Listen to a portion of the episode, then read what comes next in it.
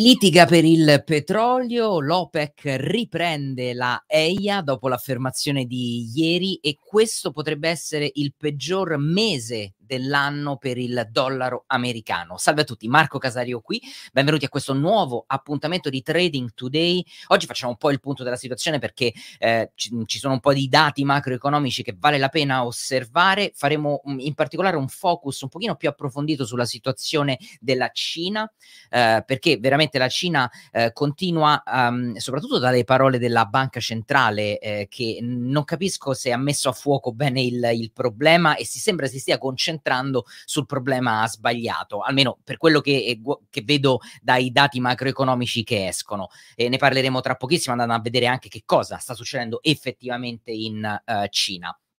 Che ne dite se partiamo un attimo dai primissimi, dalle primissime sensazioni sempre di dati, parliamo a caldo eh, dopo questo fine settimana di Black Friday e di Cyber Monday, che è sempre importante per l'economia perché i consumatori spendono e, e quindi fanno crescere da una parte i fatturati delle aziende, soprattutto le retail, e dall'altra tendono comunque a dare un po' un impulso a dati macroeconomici, quali per esempio le vendite al dettaglio, che poi si vanno a riflettere in un certo modo anche all'interno del prodotto interno lordo, a seconda del tipo di economia. Ci sono economie più più basate sul consumer spending e economie meno basate sul consumer spending. Di certo l'America si basa tanto sulle spese dei consumatori.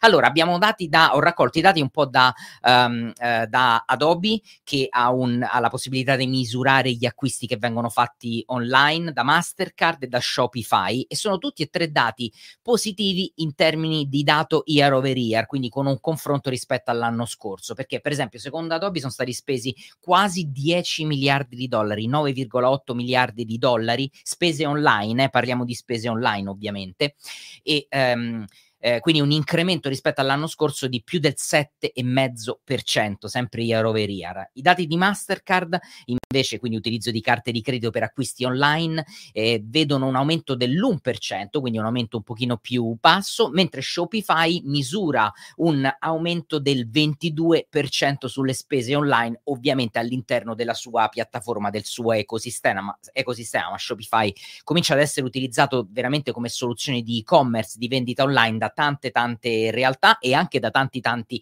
privati. Quindi una prima fotografia direi positiva, adesso però voglio vedere quando usciranno i dati di Amazon che è un po' l'ago della bilancia per capire e renderci conto effettivamente di che cosa sta succedendo sul fronte del, uh, del, uh, delle spese dei consumatori. Altri dati macroeconomici importanti che sono usciti negli Stati Uniti, vendite delle case, sembrerebbe che i tassi ipotecari alti cominciano a farsi sentire a livello economico perché le vendite delle case sono diminuite rispetto al mese precedente precedente e anche abbondantemente rispetto alle stime. Le stime per questo dato erano di 721.000 unità vendute, ne sono state vendute 7, 670 679.000, scusate, mi sono impicciato con i numeri, quindi un, un, decremento importante come mese su mese, ma se andiamo a vedere il dato anno su anno, comunque siamo ancora in accelerazione, quindi in aumento. Però eh, questi potrebbero essere i primi dati a um, eh, denuncia di un settore immobiliare che ha fatto veramente fatica a scendere di prezzo,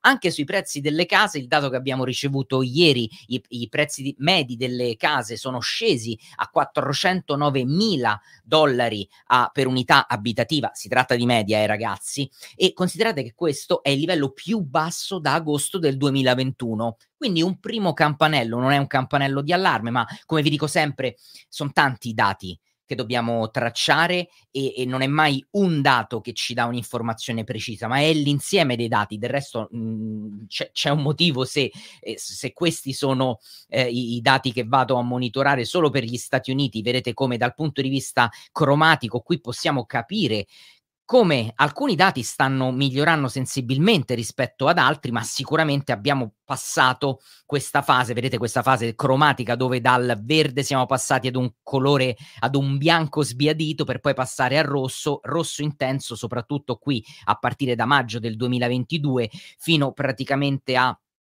febbraio del 2023, ma da febbraio del 2023 vedete che i dati effettivamente sono migliorati e non è un eh, segreto questo, lo dicevo nel webinar di Macro Update del Macroverse, il servizio di analisi macroeconomica e finanziaria che eh, fornisco a tutti quanti gli iscritti e, non è un caso che eh, tra il primo e il terzo trimestre dell'anno, quindi Q1, Q2 e Q3 del 2022 eh, scusate, nel 2023 in America abbiamo avuto un regime economico eh, di espansione economica, quindi una situazione eh, positiva per l'economia che si è rivista anche nella finanza. Ne abbiamo parlato tanto no, di questa resilienza del, dei posti di lavoro, resilienza del, uh, del, consumer spending, resilienza del prodotto interno lordo. Tra l'altro uscirà il dato del, uh, di review di rettifica sul uh, Q3 um, Gross Domestic Product, prodotto interno lordo negli Stati Uniti. Sarà interessante vedere perché il dato precedente era del 4,9%, quindi valore veramente, veramente veramente, veramente alto e eh, questa situazione macroeconomica eh, resiliente l'abbiamo vista anche sui mercati finanziari. Non è un caso che i mercati finanziari, andiamo un secondo sul, eh, no, andiamo sull'SP 500, qui siamo su Meta che rappresenta sicuramente bene la, uh, la situazione, ma se metto year to date e qua giro e metto a percentage, vedete che l'SP 500 ha fatto il 16,97% da inizio anno, eccolo qui, vedete come ha avuto questa bellissima salita, questi massimi che ha toccato quest'estate e la situazione infatti tra Q3 e Q4 sta cambiando dal punto di vista um, eh, economico per i dati che stiamo vedendo. E quindi questo cambiamento lo vediamo anche riflesso all'interno di eh, quello che è successo questa, eh, quest'estate, ma eh, guardate qua, a partire dal 30 ottobre, quindi abbiamo avuto un novembre scoppiettante, siamo ritornati praticamente vicinissimi ai massimi del 2023 e staremo a vedere se avrà ancora la forza eh, di eh, salire il, il, mercato azionario del um, il mercato azionario americano, ma del resto è la, la, stessa, la stessa, cosa, si, la vediamo anche qui succedere in Europa. Guardate il Fusimib è arrivato anche lui ai massimi toccati a luglio del, di quest'anno e adesso siamo in quest'area eh, un po' in, in, una terra di, di nessuno, no? E sembra che ieri al mercato non abbia, non, non sia interessato per niente la uh, dichiarazione della Lagarde, che forse è un po' scocciato i mercati, no? Perché sembra un disco rotto.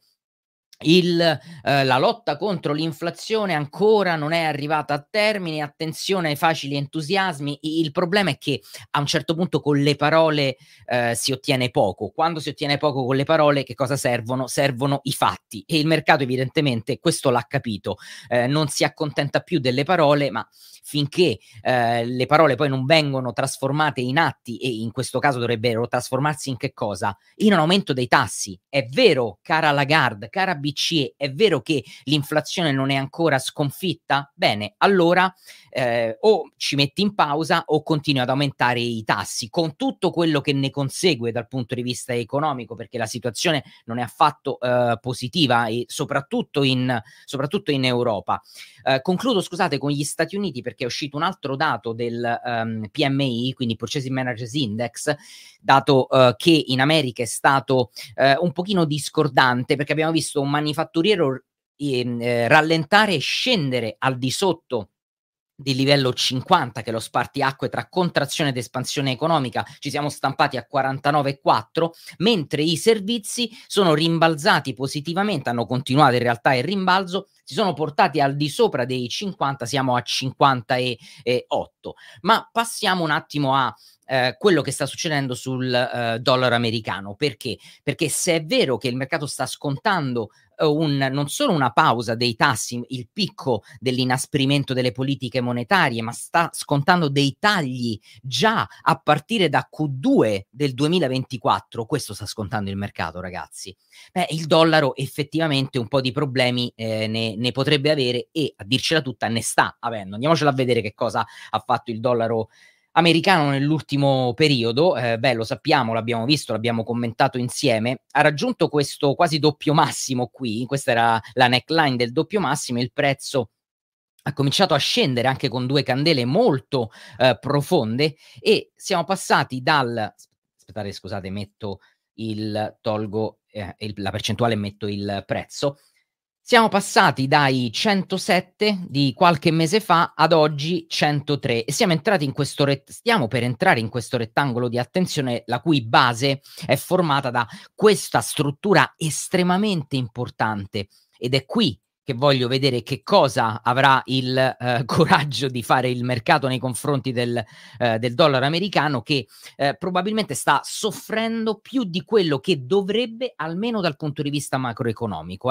Come, come vi dico sempre, ragazzi, i mercati fanno quello che vogliono ma siamo noi, eh, cioè fanno quello che vogliono, ma eh, guardando i dati e analizzando i dati possiamo dire se il contesto finanziario sta punendo troppo un sottostante, in questo caso il dollaro americano, rispetto alla situazione macroeconomica che stiamo vivendo.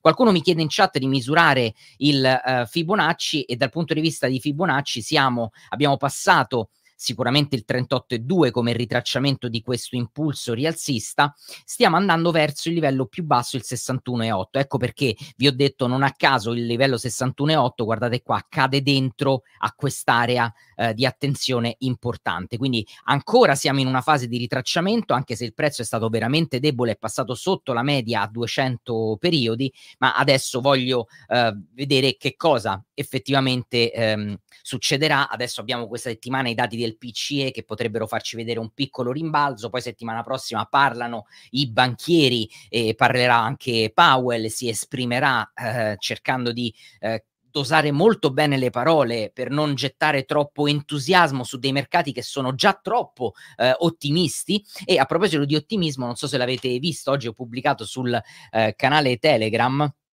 andiamola a riguardare insieme perché nemmeno mi, mi, mi, mi, ricordo, ma i mega analisti pagati fior di quattrini delle mega banche hanno cominciato a tirare fuori i numeri dalla loro eh, palla di vetro, no? E, e, quindi hanno cominciato a dire, eh, visto che il 2023 è finito e visto che questi mega analisti prendono mega stipendi e devono pure dar conto a qualcuno del loro eh, lavoro, dove vedranno, dove vedono l'S&P 500 nel 2024. Ragazzi, prendetele no con le pinze questi, questi numeri, di più, perché veramente spero che se seguite il canale eh, lo avrete capito.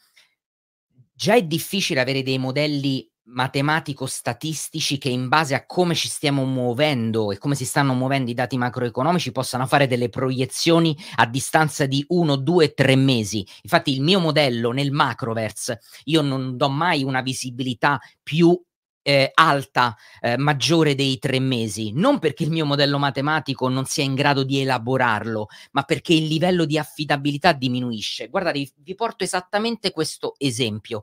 Meteorologia, ok? Lo sapete che molti modelli matematici per eh, modelli economici, per pro- fare proiezioni economiche del prodotto interno lordo e di altri dati macro, eh, utilizzano gli stessi modelli matematico-statistici della meteorologia? Beh, se non lo sapevate, lo sapete adesso. Comunque, per, per portarvi un esempio pratico, è come in meteorologia, quanto fi- vi fidate voi eh, de- della precisione me- delle condizioni meteorologiche di domani o di dopodomani? Beh, diciamo che al netto di eh, eh cambi- grassi, grossi cambiamenti, comunque sono piuttosto affidabili. Ma voi vi fidate delle previsioni meteorologiche che comunque vengono date eh, da qui a dicembre? Cioè, se, se, se, se, oggi leggete, ah, il giorno di Natale sarà un giorno col sole, eh, clima mite, quanto vi fidate di quella dichiarazione? La stessa cosa con le proiezioni economiche e finanziarie. Più siamo in avanti nel tempo, più l'affidabilità di quel dato e di quel numero è poco valida. Comunque, beh, andatelo a vedere sul perché è divertente vedere come, tra l'altro, poi ci sono eh, ci sono eh, completamente eh, visioni diverse, no? Per esempio, vedete Morgan Stanley, e, eh, Morgan Stanley e Barclays vedono l'S&P 500 nel 2024 praticamente sotto al prezzo attuale, intorno ai 4.500 punti. Goldman Sachs e ehm, eh, Società Generale vedono il prezzo eh, intorno, sempre sotto i 5.000, ma intorno ai 4.007. Bank of America e Deutsche Bank, che sono le eh, anche insieme a BMO, Capital Markets e uh, RBC, vedono i prezzi, sono i più ottimisti, vedono i prezzi sopra ai eh, 5.000, quindi grande crescita anche nel 2024. No? Andatela a vedere qua il, il post che ho fatto e ehm, ho riportato, cercato di riportare esattamente quello che avevano detto. Però mi fa sempre sorridere, anzi lo sapete che facciamo? Oggi pomeriggio ci facciamo un bel sondaggione eh, sul canale Telegram, chiederò a voi, perché noi siamo meno eh, in, nostro, la nostra opinione, perché tanto di opinioni si parla, la nostra opinione vale meno di quella di Goldman Sachs o dei mega analisti di, ehm, di Deutsche Bank? No. Quindi oggi ci facciamo un bel sondaggione sul canale Telegram per vedere dove secondo noi il, l'SP 500 sarà a fine 2004, 2024 e a fine del prossimo anno ce l'andiamo a riguardare, me li segno questi dati e ce li andiamo a riguardare, così vediamo chi noi della community o i mega analisti, che comunque hanno uno scarto veramente ampio, eh, perché se lo guardiamo qui lo scarto che hanno va dai 4.500 ai 5.000, quindi c'è uno scarto di 500 punti eh, sull'S&P 500 nel 2024, che non è affatto poco, no? Guardate qua, guardate ne, nel 2023 si è mosso dentro questa fascia qua, che era di, di 500 punti, e questa è la, è la fascia che danno per il 2024. Vabbè, comunque, ci vediamo per il sondaggione di oggi pomeriggio. Ragazzi, che ne dite se passiamo un attimo a um, eh, dollaro americano? Scusate, chiudiamo con il dollaro americano. Fatemi tornare qui sul, uh, sul grafico. Euro-dollaro ha potuto approfittare alla grande della situazione che si è verificata e, e infatti lo abbiamo visto, abbiamo raggiunto, abbiamo sfiorato gli 1,10 Attualmente l'euro e il dollaro in termini ehm, eh, assoluti di valuta sono piuttosto deboli, sono le tre valute più deboli insieme al franco svizzero perché le tre più forti sono dollaro australiano, dollaro neozelandese e il pound.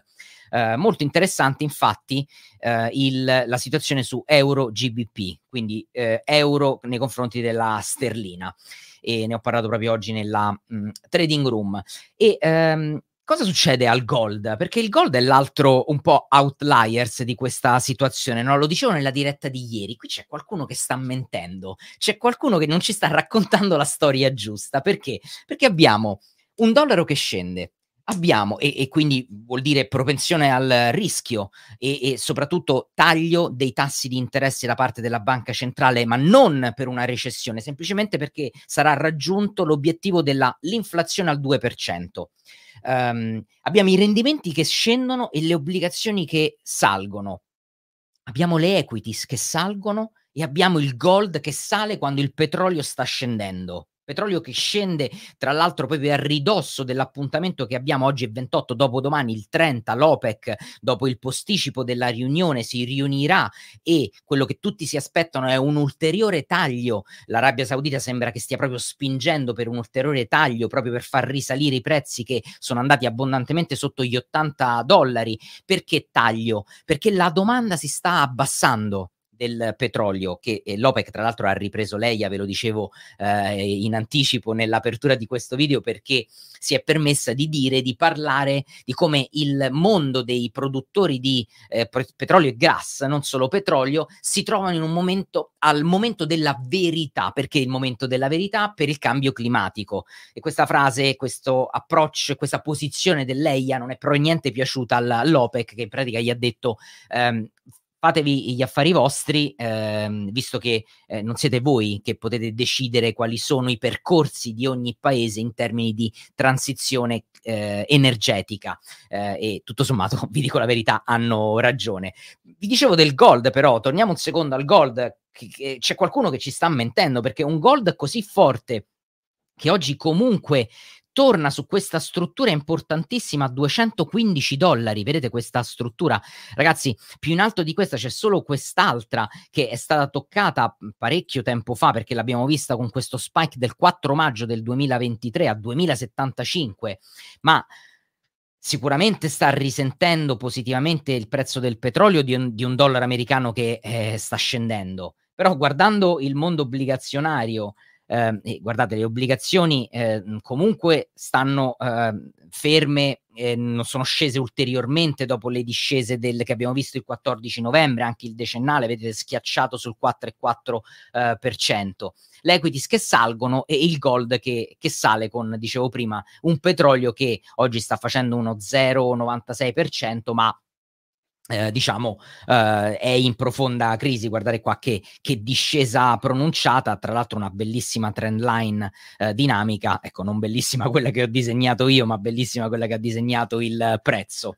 E ehm, veniamo ragazzi ad un argomento che oggi volevo qua sul canale condividere e portare eh, con voi, e che riguarda la Cina. Uh, mi sembra che la banca centrale cinese, lungi da me che, eh, diciamo, eh, c- cercare di eh, passare il messaggio che potrei svolgere un ruolo migliore del ruolo che eh, sta svolgendo la banca centrale cinese. Assolutamente no, non è mia competenza, mm, farò, farei solo danni, non ci capisco niente, però guardando i dati qualcosina la capisco. I dati della Cina, anche i profitti industriali che sono usciti ieri, no? Ieri hanno, ho, ho letto addirittura delle, eh, dei, degli articoli che commentavano questi dati parlando di dati positivi. Perché? Perché il dato è uscito positivo, 2,7%. Ragazzi, ma i dati non sono positivi. La produzione industriale per una domanda debole locale, per un calo dei prezzi sulle materie prime, sì, è vero che è al 2,7%, ma si è abbassato, il numero di settembre era 11,9%. Cioè parliamo di una decelerazione impressionante. Se prendete il numero di agosto dei profitti industriali, il numero di agosto era 17,4%. Quindi siamo passati agosto 17,4%, settembre 11,9%, ottobre 2,7%. Questo vi sembra un dato positivo? Solo perché il valore assoluto del dato è positivo? Ragazzi, che vi dico sempre che è importante il rate of change, il tasso di cambio dei uh, valori. Comunque, um, fatto sta che quel, quello che abbiamo sotto gli occhi, e ce lo diciamo ormai da mesi, è una domanda locale interna alla Cina estremamente bassa e la uh, banca centrale la, la sta cercando di supportare, di aiutare, di stimolare questa crescita attraverso cercando di risolvere il problema dell'accesso al credito. Ma il problema non è l'accesso al credito. Perché dico questo? Perché ogni volta che sentiamo parlare la banca centrale cinese, sentiamo parlare di estensione del calo del credito e quindi ehm, cercare di spingere le banche ad abbassare i tassi sui prestiti. Ma il problema non sono i prestiti. Il problema sono, è, è, semplicemente che n- non c'è proprio la domanda. Quindi non è che l'accesso al credito è difficile va- e vanno abbassati i prestiti, è che la, la domanda locale è così bassa che non richiede alto accesso al credito né da parte dei consumatori, dei cittadini, né da parte delle aziende, che se la domanda è bassa, eh, la produzione anche sarà bassa e quindi gli investimenti e quindi i prestiti che richiedono non saranno alti. E voglio dire, dal punto di vista finanziario, andiamo a vedere un po' il CSI 300.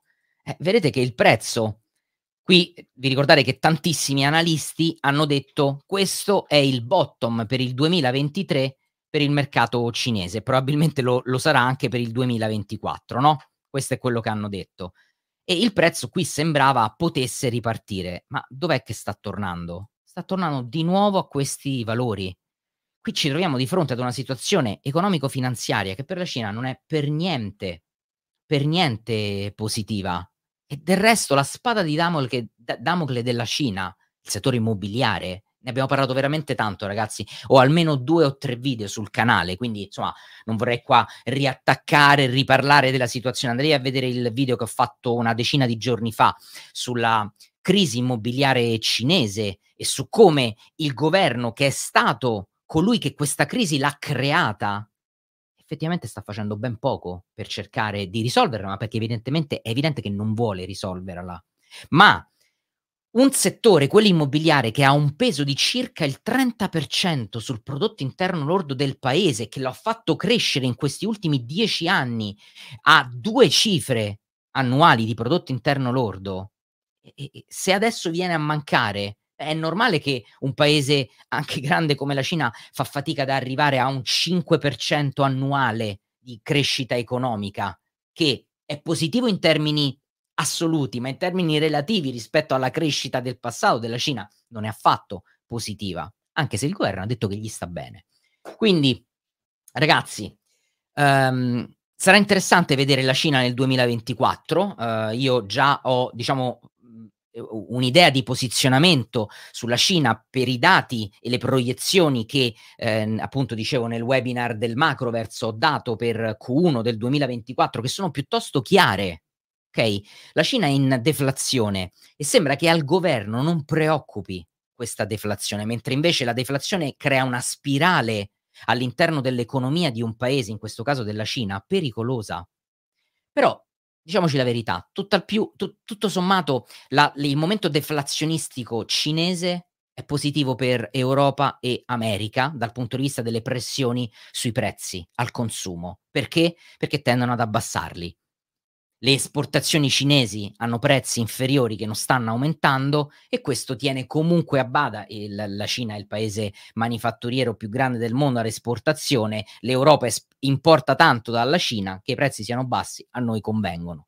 Conviene, conviene meno all'economia cinese, ma voglio dire, il governo saprà evidentemente quello che sta facendo. Ragazzi, dai, chiudiamo qui la diretta. Io vi ringrazio per uh, l'attenzione e buon trading a tutti. Ci vediamo per il sondaggione sul canale Telegram oggi pomeriggio. Buon trading a tutti.